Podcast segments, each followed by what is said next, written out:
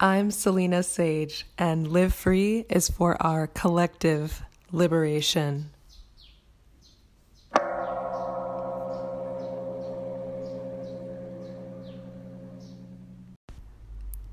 Namaste and welcome. The inspiration arose to hit record again after I just played back my last two talks on my home speaker system. And what I didn't realize was that when I recorded yesterday by the ocean, I was talking a lot faster than I normally do, and there was kind of like this this urgency and this rush to my speech that I think when I'm in the stillness of my home, even though now it's a little later in the morning and there's some road noise and, and some construction happening, it's a bit calmer.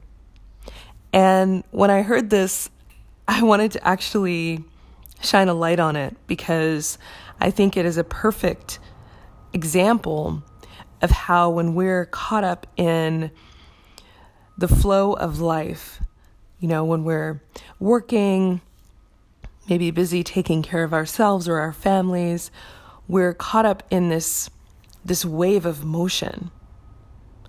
And when we're making decisions or speaking from that space, there's there's kind of this heightened urgency or exaggeration that happens because we're just caught in that wave of motion.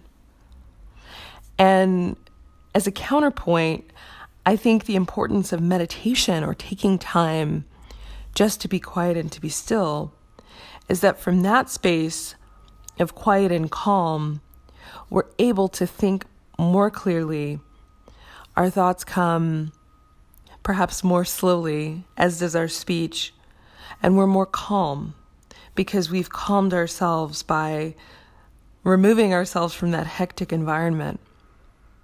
And so when I heard that, you know, that difference in the two talks, I kind of laughed because I know yesterday my battery was almost dying and I wanted to get that story recorded before it did. But there was this urgency that I think was was spurred by, you know, the loudness of the crashing waves right next to me. When we're moving through life, this is, you know, sometimes the normal cacophony of city living, right? The cars, the traffic, the honking of horns, you know, loud music, loud sounds.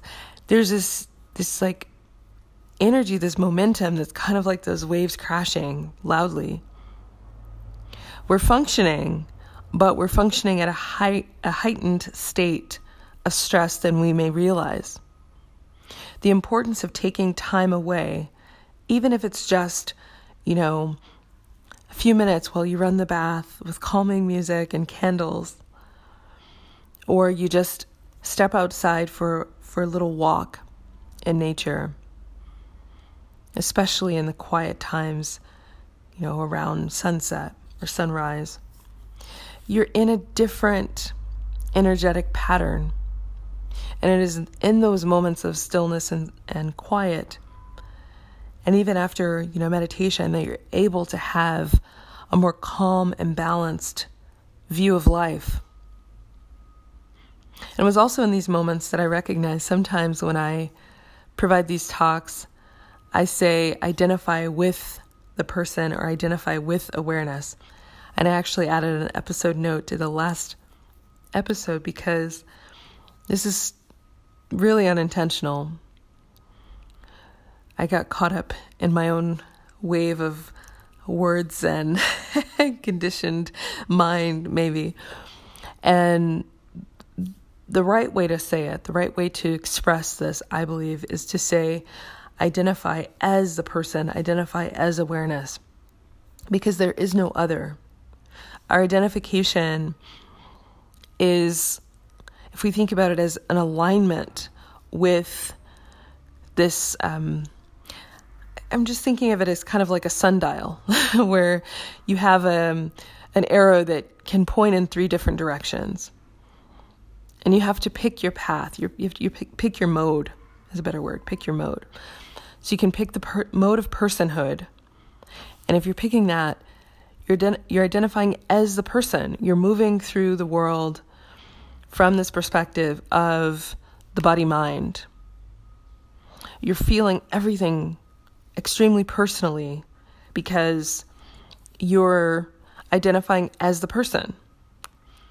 It's kind of like if you're saying, if you're identifying as a bird, you're maybe in your imagination imagining as this bird you're you're flying over the sea and you're experiencing the wind, the sun, the waves.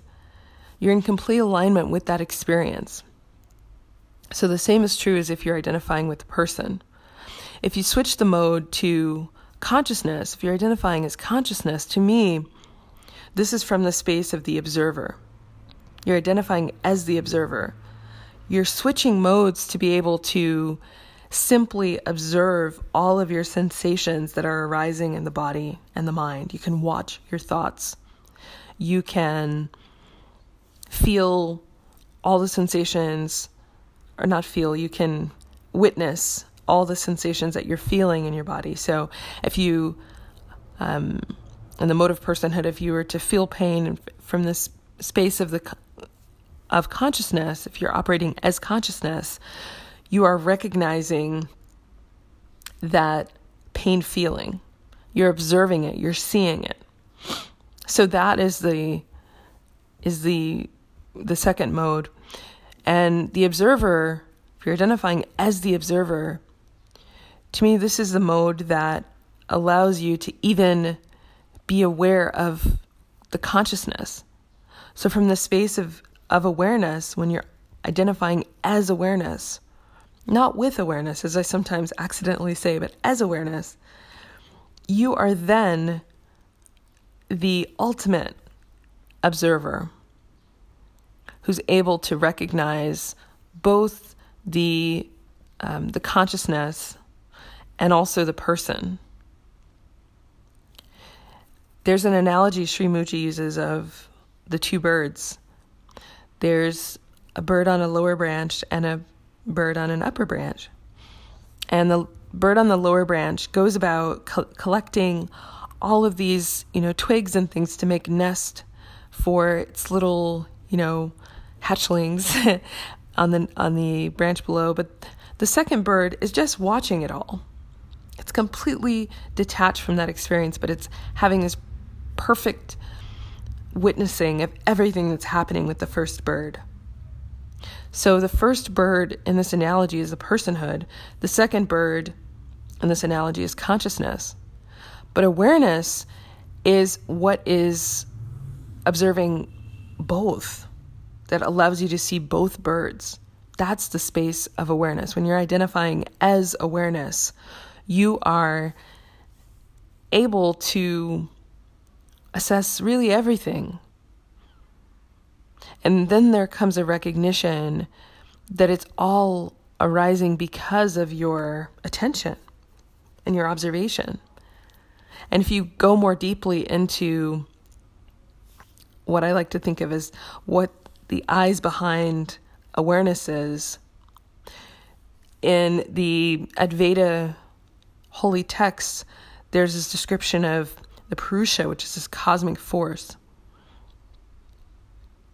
it's beyond you know our our contemplation as you know from the space of the mind. And then beyond even that is is nothingness. But these are the modes that you identify as.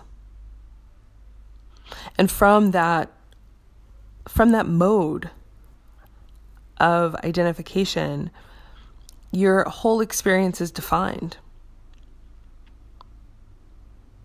And so, taking it back to my original point, when you are even in this mode of personhood selecting your environment,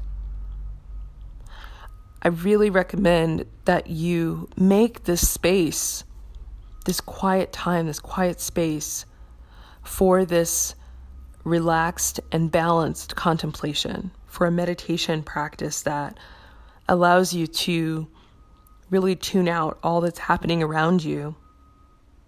So you're not swept in that wave as I was in the talk by the sea. because so often our energy matches what's around us. So actively choose to select environments and energy and you know calm spaces that allow you to bring everything down to a calm quiet level because that gets you closest to your true nature which is stillness itself. And in that way you bring yourself to peace. And then from that space you we'll see how you can really choose your own adventure, select your mode of identification, and that will allow you to define your own experience. So, I thought I would just create this talk to kind of bring together some concepts that were brought up in um, a few of the previous talks but the idea is all the same you know it's freedom it's transcending it's it's recognizing your true nature. And then when you're moving through the world as that all is peace because you are peace itself. So i i urge you to go beyond simply listening to these words and put some of these these concepts into practice. Because in truth, there's, there really are no concepts. These are just mechanisms and pointers to allow you to have this experience. But once you have the experience, none of these words are even needed. These are just reminders to bring you back to yourself, a place you could never be away from. You can never not be yourself. It's only through this mode of identification that you're experiencing yourself potentially as, you know, a limited subset of your true nature, this form of personhood. But as you shift that dial over and over, and you move to this, you know, consciousness, conscious awareness, and then awareness itself, you will find that as you keep going, the purusha, the, and then ultimately to nothingness, your peace increases the more you let go, the more you have. This is the paradox. And it's one that is worthy of your own discovery. so, I thank you for being here. Namaste.